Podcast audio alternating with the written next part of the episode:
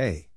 Decent, if not relatively lifeless film that tries hard to be clever and charming and succeeds in being neither for the most part, though it has its moments. The cinematography is also pretty mediocre, which is surprising considering it doesn't have very much else to work with.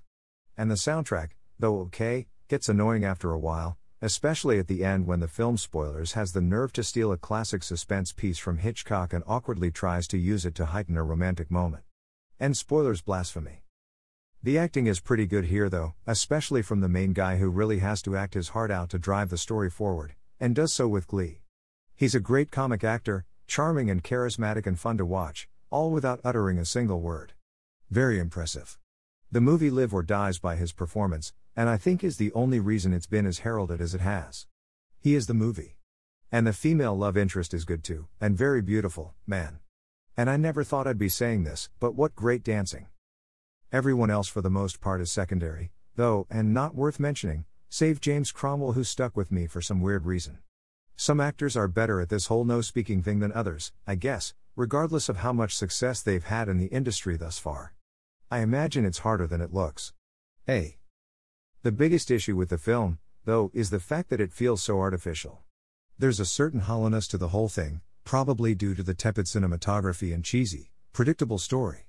And some of the written dialogue is just stupid. Come on, the stuff's being projected onto a 50 foot screen, at least make it read somewhat intelligently. But nope. Overall, it was okay, nothing great, nothing terrible. It has its moments, the dancing was cool, the use of sound at times was clever, save the music, and the performances from the two leads, again, was great, especially that of the main character. But I don't know, it didn't appeal to me all that much. The decision to film the whole thing in silence, and in black and white, while ambitious, also keeps you at a distance. You don't realize just how important it is to hear an actor's voice until you're deprived of it for an entire movie. This is especially noticeable at the end when spoilers you finally hear the main character speak after that great dance sequence. And spoilers you feel more for him in that one moment than you did for him or anyone else in the previous hour and a half. And what a clever way to show why he spoilers was unable to land a job in any talkies. And spoilers it's the most brilliant part of the movie, wrapping the whole story up in a nice pretty bow. It's just too bad stuff like it didn't happen more often. A.